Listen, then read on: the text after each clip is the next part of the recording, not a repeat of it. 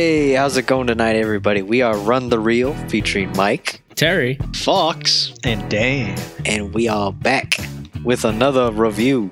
We're continuing on with our best of 2018 movies. Uh, Terry picked Annihilation, first one. Me and Fox picked Hereditary, and now Dan has selected Avengers Infinity War, How could I not? the big movie, the blockbuster of last year. The ultimate crossover, they said. The Mhm. biggest event of the summer.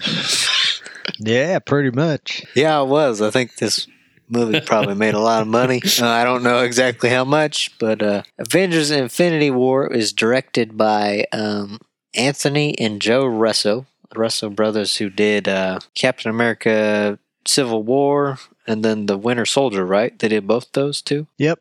All right. So they've been doing this for a while. And on Rotten Tomatoes, it has an 85% guaranteed fresh critic score, 91% audience score, a 8.5 out of 10 on IMDb, and a 68 Metascore. And that puts it at number 59 on the top 250 of IMDb. Whoa, really? Yeah, people like this movie. I guess you already guessed. Dan probably likes it quite a bit too. what a twist. Big surprise there. I don't even know if we need to do a synopsis for this movie. If you haven't seen any of the other Marvel movies, you won't know what's going on. But this big purple guy's coming to get some stones, and his name's Thanos. All right, I guess what do you guys think of this movie? Well, like you said, yeah. I don't know how anybody would watch this movie and know anything of what's going on if they don't know like about any of these Marvel movies. It's like they jump you right in and kind of just assume that you know all these characters and what they're doing, what their relationships are, and they're just like, "Here they are. Good luck." Does anybody have a count on how many Marvel movies built up to this one? Like they've been building up to fighting Thanos since the original Iron Man movie released. I think 18. It's a lot of movies. The uh, original Iron Man movie released in 2008. So they've been definitely taking their time to build up to this movie. And I guess I kind of like it that they just, you know, assume that everybody's going to know what's what's going on and what's uh, what all these characters are doing because if they had to take time to kind of refresh everybody, then this movie would be like 30 minutes longer. That'd be pretty crazy. They did put a lot of faith in the audience in this one to know what's going on. I'm, I, I appreciated that. I did not need 30 minutes of intro and explanation. Well, they do the same thing in Age of Ultron, too. They don't really reintroduce any of the reoccurring cast and that, so they'd already set the precedent. Yeah, and Civil War didn't do that either, and that was the other big team up Marvel. It was pretty much like Avengers 2.5. Yeah. I just kind of really like the vibe of this movie. Like it's it feels to me like when I read comics, this is like the comic book movie. All these characters coming together. This is like the big event that happens like every year with Marvel, where every comic has to tie in and everybody's there and they all have a part to play. This really feels like that, where there's so many like divergent storylines that are all working together. It's really cool. I like it. It feels so authentic to a big team up event from the comics. Yeah, I think it's pretty impressive how many major characters they were able to get into this movie. I mean, they obviously left a couple debatably minor characters out, but they got all the high points, and that in itself is an achievement, I think. Yeah, and without bogging it down, which is nice. Yeah. Because that's kind of the problem with Age of Ultron, I thought, was all these characters and some of them don't really do anything and they all have these weird plot lines that don't lead anywhere. like Thor. Yeah. He's in it for like 30 seconds. Ugh, Age of Ultron. I felt like that one was just how many one liners can we shove into a 30 second period? Yeah, pretty much. yeah, this one's more, yeah, they, they split them off into groups and each group has a specific goal that they need to accomplish. Well, they were genius in how they handled it because the main bad guy, Thanos, is the main character of the film. So by making him the main character and focusing on his motivations and why he's doing what he's doing, it's just it's ge- a genius way to handle such a huge cast of well established characters. You already know everything about them, so they can be delegated off as side characters and go on all their side quests essentially. Whereas the main focus is learning about Thanos, seeing what he's capable of doing and learning why. because that was my biggest thing and one of my biggest worries going into this was how are they going to balance all of these characters because Joss Whedon couldn't do it with Age of Ultron, and he didn't even have half as many characters that are in this movie. But they just they pulled it off perfectly, and I think that's a testament to how good the Russo brothers are at directing these Marvel films. I haven't think there's been a Marvel movie with this good of a villain in a while. Usually their villains are kind of lackluster. They did a really good job with Thanos because he feels like an actual character. My biggest criticism of all these Marvel movies is that their villain is usually Pud. They all have the same goal. They don't get much screen time. They're just there as kind of an annoyance for the character, you know. But this one, they actually really did good with Thanos. So I was glad to see some superheroes get their butts kicked for once in a superhero movie. No joke. And I mean, they set him up as a credible threat like in the first five minutes of the film just by having him fist fight Hulk and just destroy Hulk. That was a genius way to make the audience go, Holy crap, this guy's someone to be reckoned with. I mean, what do you even do with a guy who can just annihilate the Hulk? I mean, and his uh, buddy there with the big head is like, no, no, let him have his fun. Like, this is just like an exercise for this dude. He's not even trying. Yeah. that was such a good scene. Great way to set him up because I think he does a similar thing in the comics where he beats up the Silver Surfer and Silver Surfer gets sent back to Doctor Strange and it's like, oh God. yeah, no joke. Well, I like that, you know, Thanos had actual emotions too, because you could tell that what he was doing was affecting him, but he was so honed in on his goal, on what he needed to do, and he felt that it was his personal mission to do it and nobody else would do it. I really like that. You can't really relate to this guy because he wants to destroy half the universe, but you can see his emotions and what he's going through while he's doing this. Can't relate to him, but you understand why he does it. Yeah. He's not just doing it to do it, you know? That's how you write good villains, and it is something that had been missing up until Black Panther and then Infinity War. The Vulture was pretty good. I like the Vulture a lot. Yeah, that's true. He was good too. I forgot about him. There's too many movies to keep track.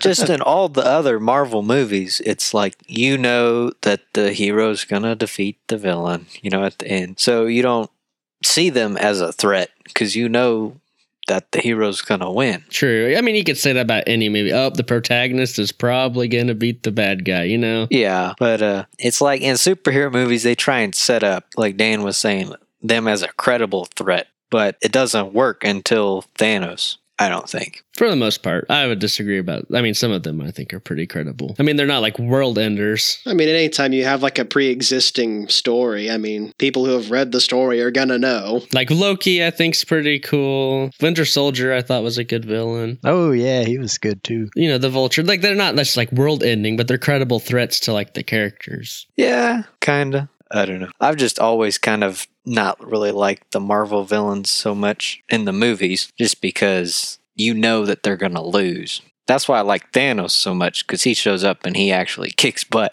yeah, and he, and he wins. True. Yeah. He, I mean, he does break the formula, but then again, that would be breaking the formula for any traditional story. It's very Empire Strikes Back. Yeah, that's for sure.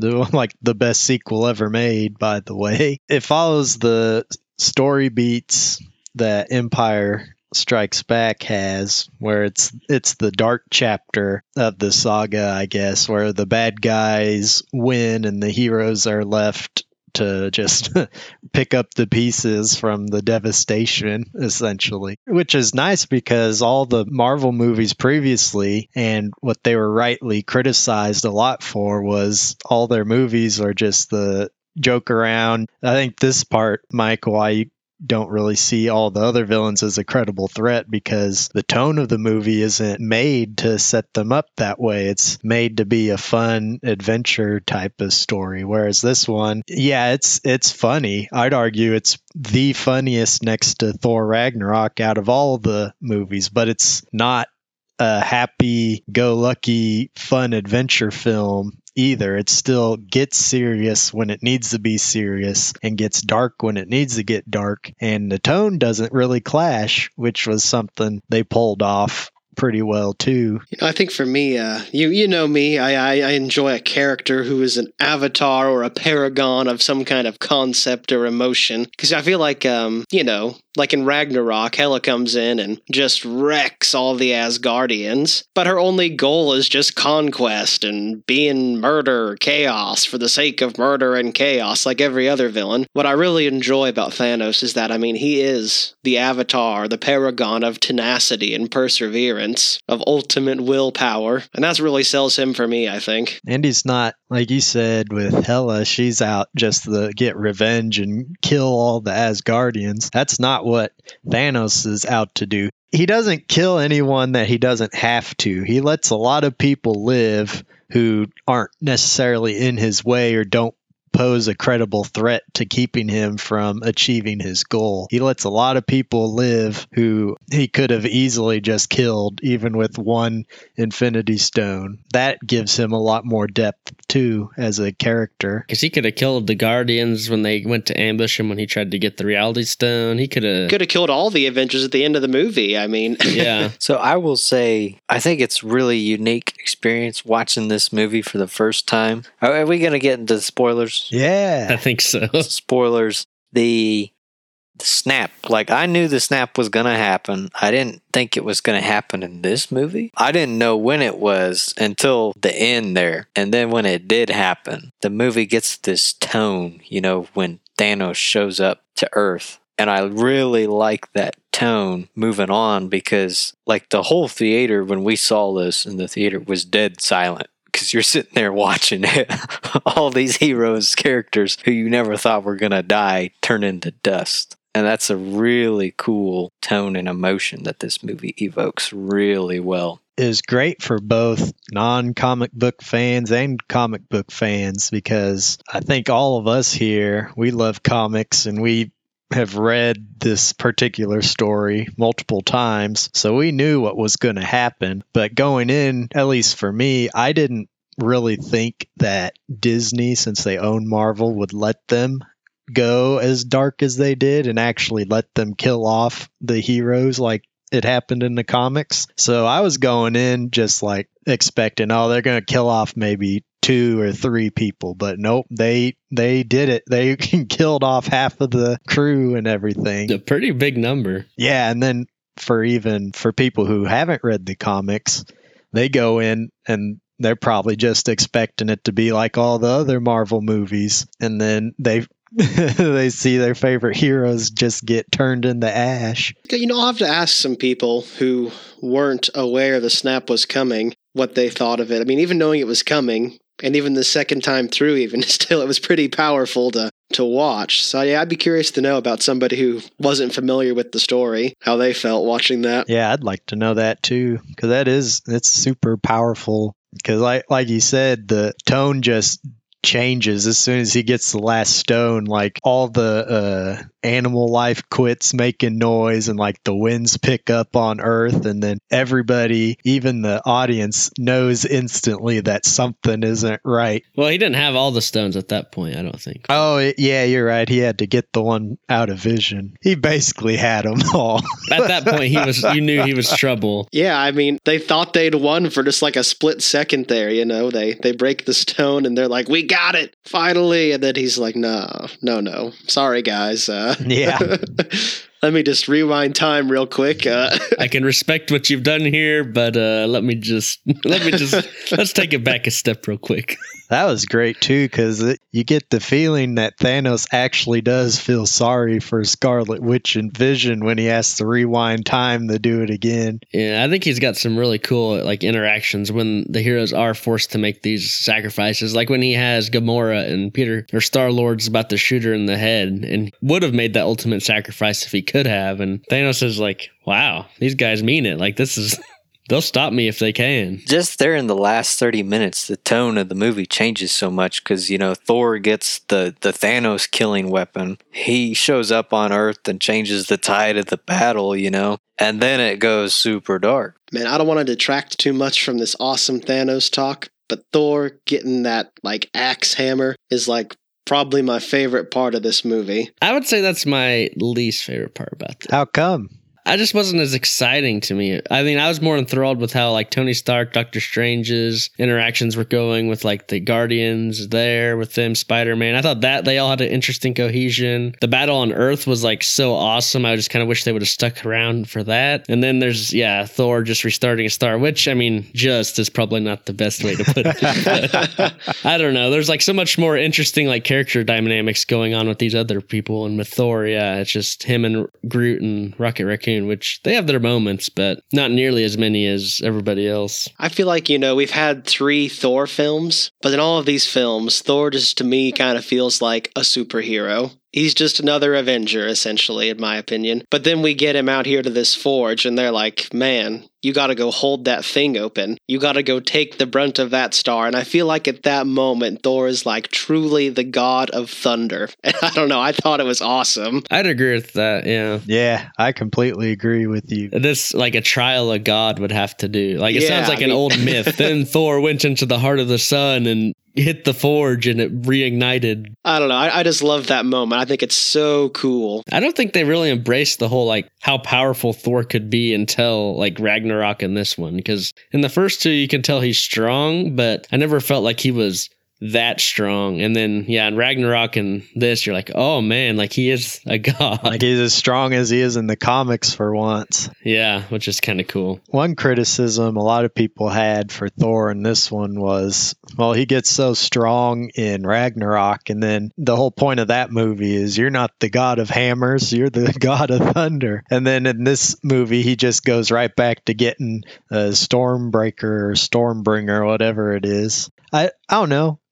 I get that criticism, but at the the same time, when he hears about Thanos and all the Infinity Stones he's already got, he's like, all right, I actually need something strong enough to combat the Infinity Stones. He basically just says that straight up in the movie. So for me, it kind of justifies him having to go get or go forge his new weapon. And then when he does get to Earth, yeah, he just destroys everything single handedly. And his axe is stronger than the Infinity Gauntlet because he chucks it at Thanos and stabs him in the heart with it. Which I, I don't know about you guys, but when he just shows up and chucks the thing and Thanos is trying to block it with the gauntlet and it just powers through and hits him, I was so hype. I was like, oh my God, that's awesome. that was pretty cool. Yeah, I'd totally forgotten about that arc. Uh, it's kind of, I feel like it's Iron Man syndrome where Iron Man's gone through this arc of like, I don't need the suit. The suit's not me. And then like every movie after, he still has the suits. it's like, yeah. I'm still going to be Iron Man. I guess, yeah, maybe like he learned that being just using it without the hammer wasn't enough before this like movie even started because like we missed the whole fight between him and everybody. So I don't know. Yeah, that's right. He did fight him once before. I didn't even think about that. Yeah, we missed that because it starts after Thanos has already beat Thor down and stuff. So, Yeah, I like Thor a lot in this one.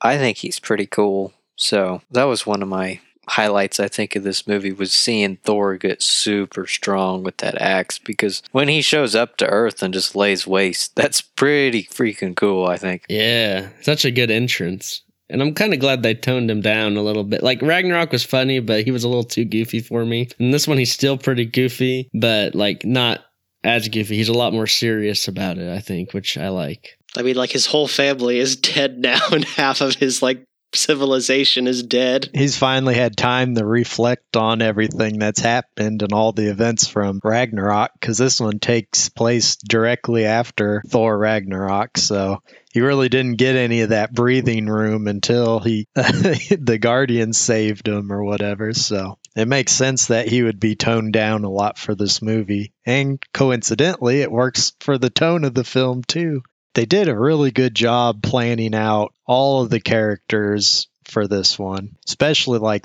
thor and the guardians just planning out who they're going to team up with too. Just so much thought and care and love for all the characters and comics was put into this movie well and to all the 18 other films previously that it's it's really cool just seeing it all culminate and actually seen a film that didn't disappoint me for once. A big summer blockbuster that's been built up for 10 years and they finally get to it and it's as good as what I wanted it to be. So, Like they've been planning Infinity War for 10 years, pretty much. And they had to fit all these other movies into the right puzzle pieces, but they knew their end goal and they planned out what the characters were going to be at at that stage. Like with the new Star Wars movies, they didn't plan that out. They just rushed into making them. Nobody knew what the story was going to be moving on. And look at like The Last Jedi, which is probably the most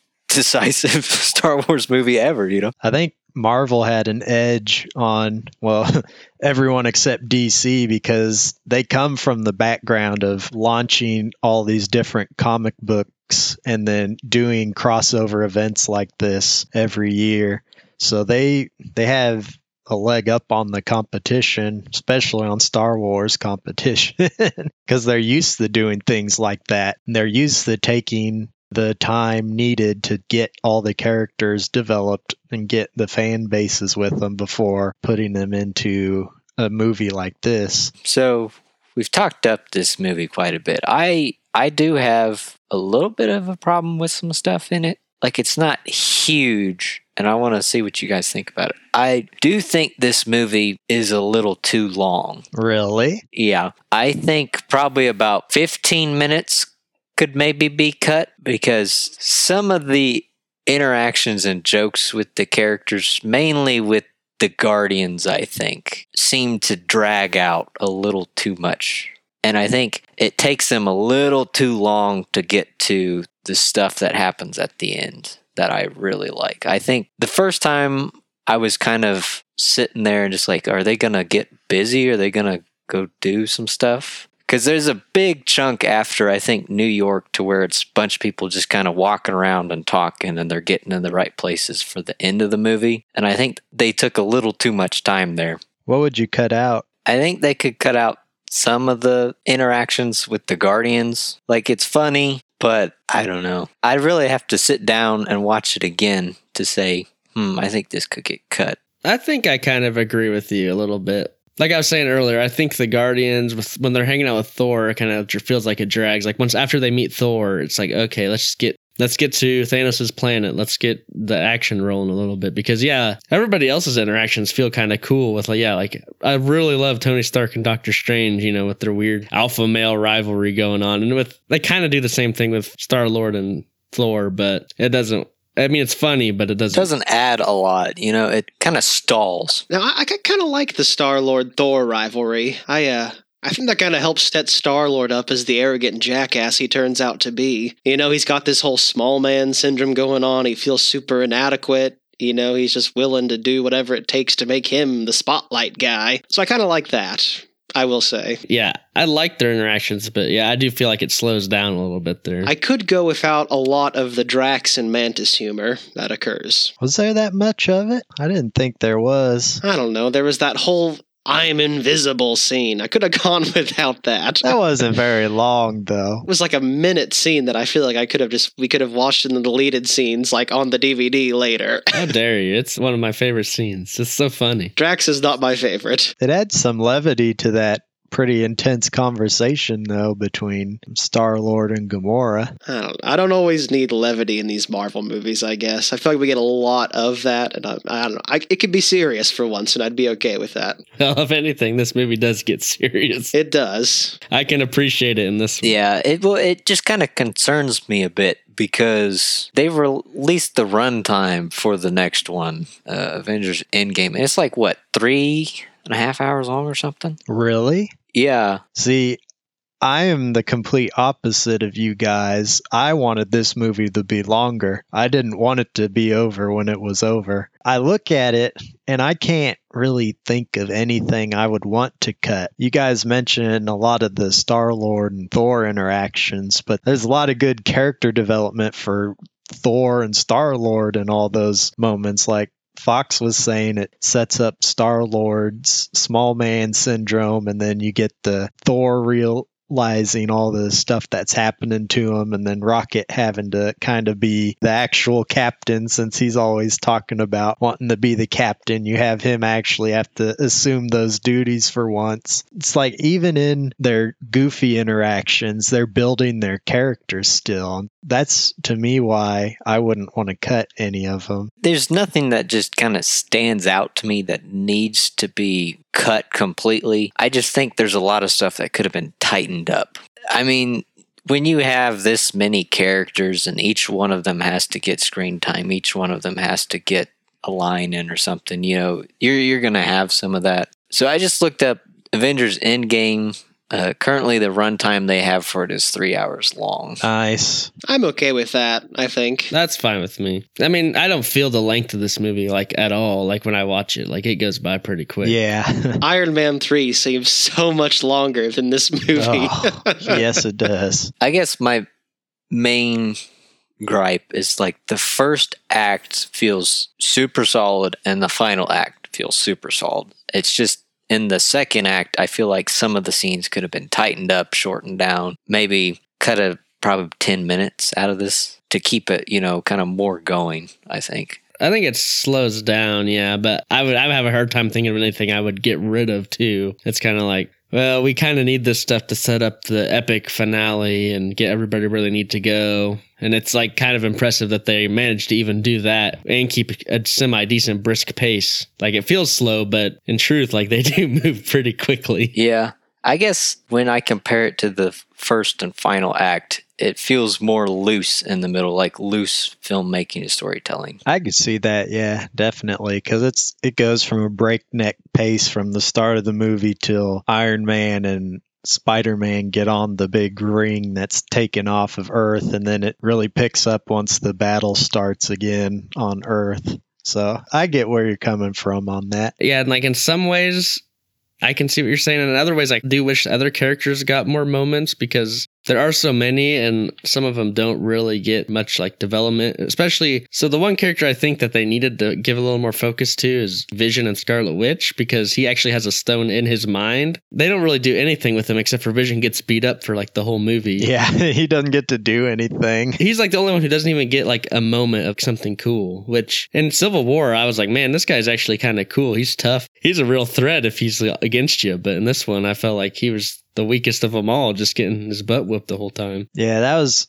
actually one of the criticisms I was going to bring up was he's not really a gimmick, but they stab him in the beginning of the film and that essentially just takes away all his powers and I feel like yeah, they did that that way they could focus more on the other characters and make it easier to get the stone from them, I guess, even though by that point Thanos had all he needed to just rip it out anyways. So, yeah, I agree with you. They could have used more character development between those two. What they had was sufficient, but yeah, like he didn't get as much thought put into him as the rest of the cast. Well, like watching Civil War, like he would have been one of the biggest threats against Thanos. Like he's the one of the only people actually willing to use these stones. Doctor Strange doesn't use his stone to actually fight Thanos. Vision, like it would have been cool to see him like do something sweet with like his stone, being like, "Oh, this is an Infinity Stone. Maybe I can tap into it or something." You know, do something cool. But I mean, he shoots laser beams, but never actually does anything except for blow up like a block. I wonder if they were trying to suggest that Vision like feels bad about what happened in Civil War and that he like wounded one of the Avengers, like paralyzed a guy, and maybe he feels like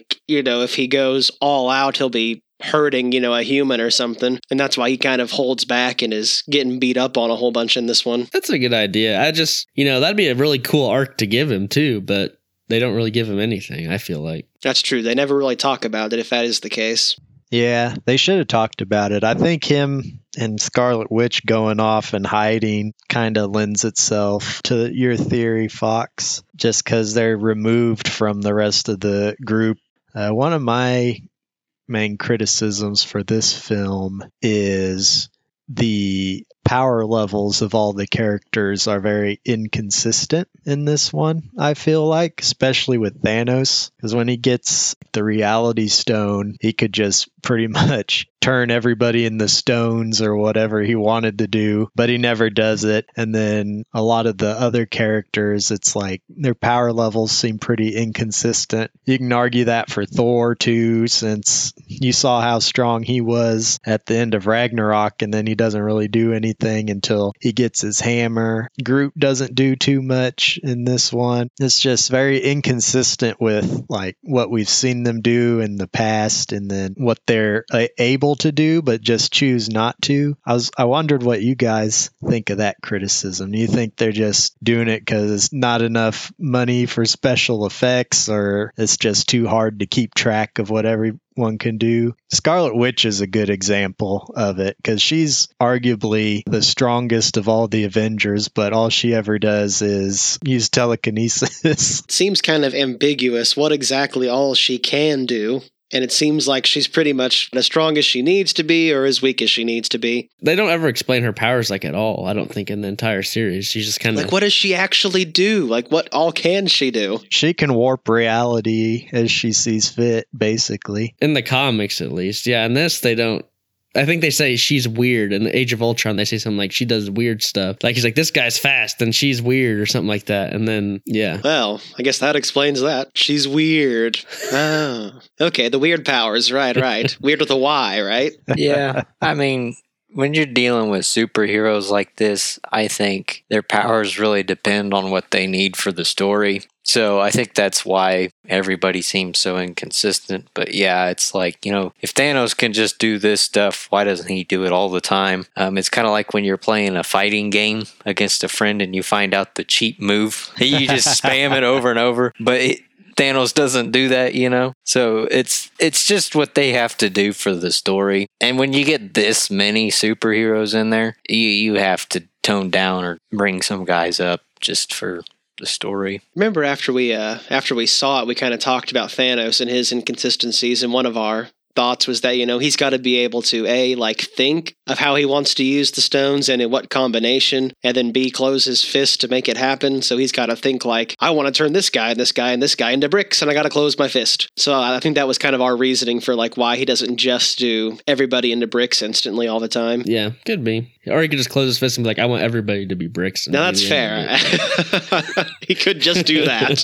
when you have like Infinity Stones that give you like almost godlike powers, is kind of hard. It would be very fun to watch Thanos just turn everybody into stone and be like, I win and leave. Yeah, that's true. I don't know. It, it seemed like they did a better job of it in the comics. And I completely get you can't have a direct adaptation. You've got to make changes for the, the screen and everything to make it work correctly because it's a different medium. What are you guys' opinions on the whole Star Lord thing? Because I know that's had a lot of criticism for this movie. You know, the first time through, I was like, that was kind of dumb. But the second time through, watching him like interact and feel super small compared to like Thor, I think it makes a little more sense. You know, he's really just kind of an arrogant, selfish bastard in the end. I think after watching Guardians 2, which I didn't really like, I think translating his character from that one to this one, the way he evolved from that, I, I can see it. I mean, I understand his girlfriend died, but he he planned out this whole plan and it was working so well. Just seems like a shame to to ruin it. But I guess his own greatest weakness is himself. I think that's the biggest flaw of this film is how they handled that moment. I agree with both you, Terry and Mike. I do think it it's forced a little bit, but I also do see the character motivations behind it and I get why they chose him as the the one to actually snap Thanos out of it essentially, but I think it's hard to make something like that work in the film because Thanos has pretty much all the stones at that point, and they still want to show the heroes of being able to accomplish something and not be at a total loss because that's coming later. So it's kind of a hard thing to balance and get right. I think they could have handled it a little better. I don't know how they could have handled it better. I'd have to think about it a lot and come up probably with a new scenario and lose out on that awesome fight scene between all of them and Thanos. But I see both points, and I, I don't know. It's something that, yeah, it, it is forced, but I don't know. It didn't take away my enjoyment of the film. I think Drax would have been a better choice and made more sense because numerous times we've seen him ruin plans because he just can't help his rage. Yeah, I, I think you're right, Fox. They should have. You you did it. You figured it out. They should have repla- They should have swapped the roles. Have Drax do it, and everybody would have bought it because he does the same thing in both Guardians movies and in Infinity War.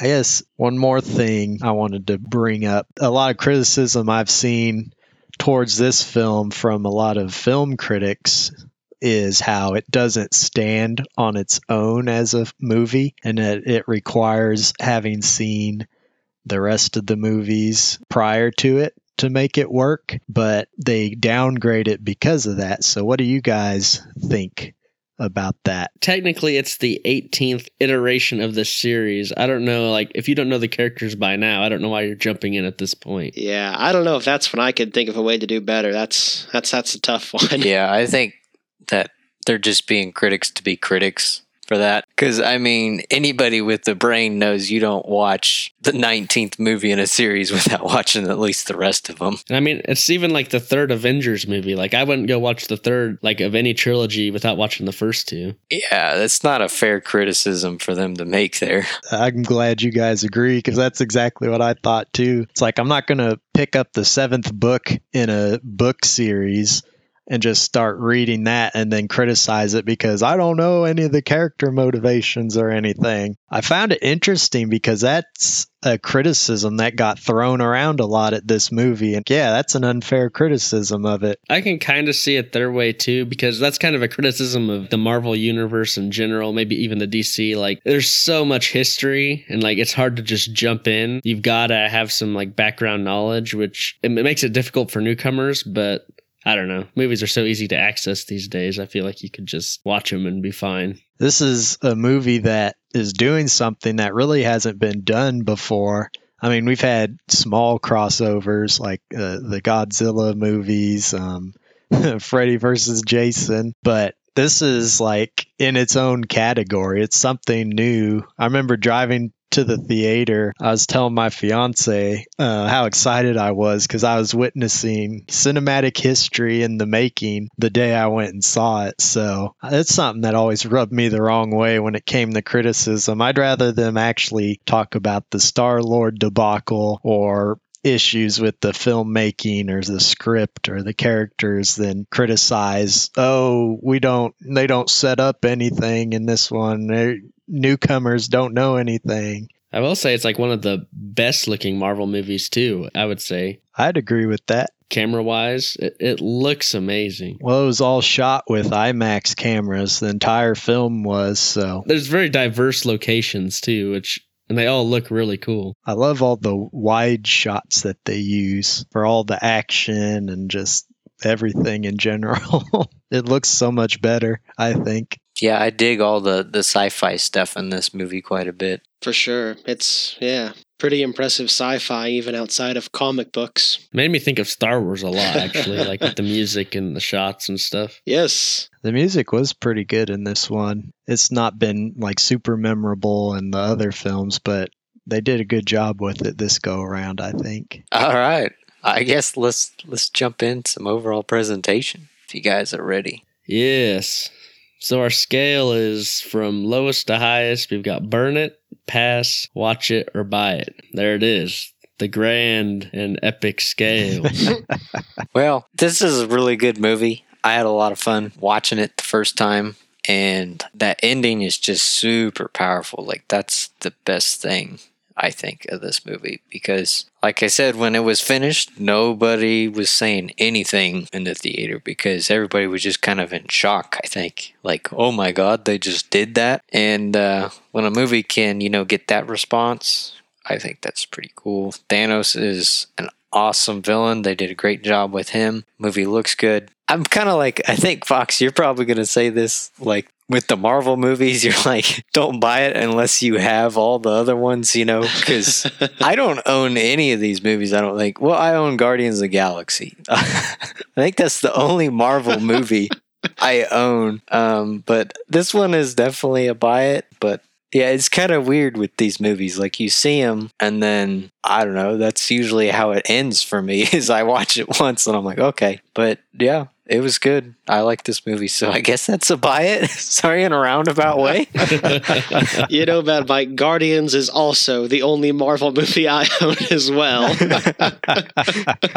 nice. So but yeah, this movie, I think, um, you know, and Dan said something earlier about it. You know, this is this was kind of cinematic history. I mean, this was building kind of the culmination, and I mean, there's obviously one more film, but the culmination of a franchise that started when we were kids, and that in itself is so cool. I mean, it looks good for a Marvel movie. Got really good characters, fight scenes, dialogue. It's a good movie all around. You know, we've thrown out some criticisms, but I don't think any of them really detracted with the exception of maybe the Star Lord thing for my enjoyment of the movie. I, I would agree, Bad Mike. It's weird for me to say buy it if you're not going to buy all the other ones, but I, I like it a lot, so I, I will give it a buy it. Yeah, I don't know what I can say that I haven't said before. This movie's awesome. Thanos is the best villain that Marvel's had in a long time. He's such a good threat. The cinematography is amazing the characters are really cool and the interactions that they have with each other meeting up with other characters you wouldn't expect. I think that's a fun a fun way to go about it dividing them into these weird teams. I do say that some of the teams don't feel as cool as others but they still have some cool moments. I don't know what i would take away. Yeah the music's actually pretty decent for once. Yeah i'm gonna give it a buy. I don't think it's that weird. I mean i remember all the marvel movies. I don't feel like i need to have all of them. This is probably one of my favorite marvel movies so the only one i own at the moment is Spider Man, so I'd buy Infinity War. I don't think I need to own all of them to remember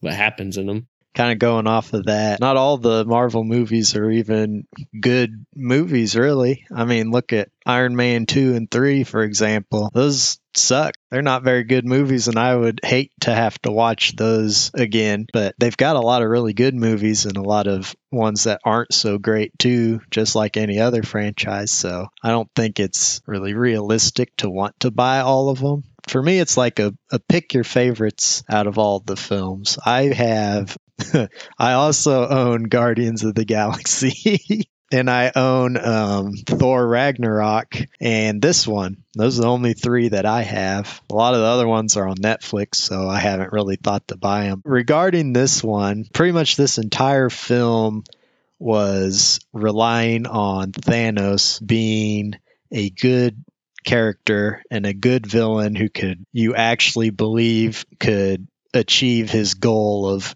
killing off half the universe and basically stopping all these heroes who we've seen do incredible feats of heroism throughout the 18 previous films. It's pretty big shoes to fill and they they pulled it off. They did it. the first really good Marvel villain is also the strongest one and the one who kills off half of the cast and half of the universe. So they they pulled it off. I think I've mentioned it before. I've started recently in the last few years judging movies a lot based on if they disappoint me or live up to the hype when I go and see them. This is probably the movie I was looking forward to most in 2018 and it succeeded in meeting my expectations and then some. Like we said, the dialogue is great, the characters are great. They even developed the characters some more in this one, even though they're not the main focus, and Thanos is. They give them little character development moments, which help them out, and I wasn't really expecting out of this one.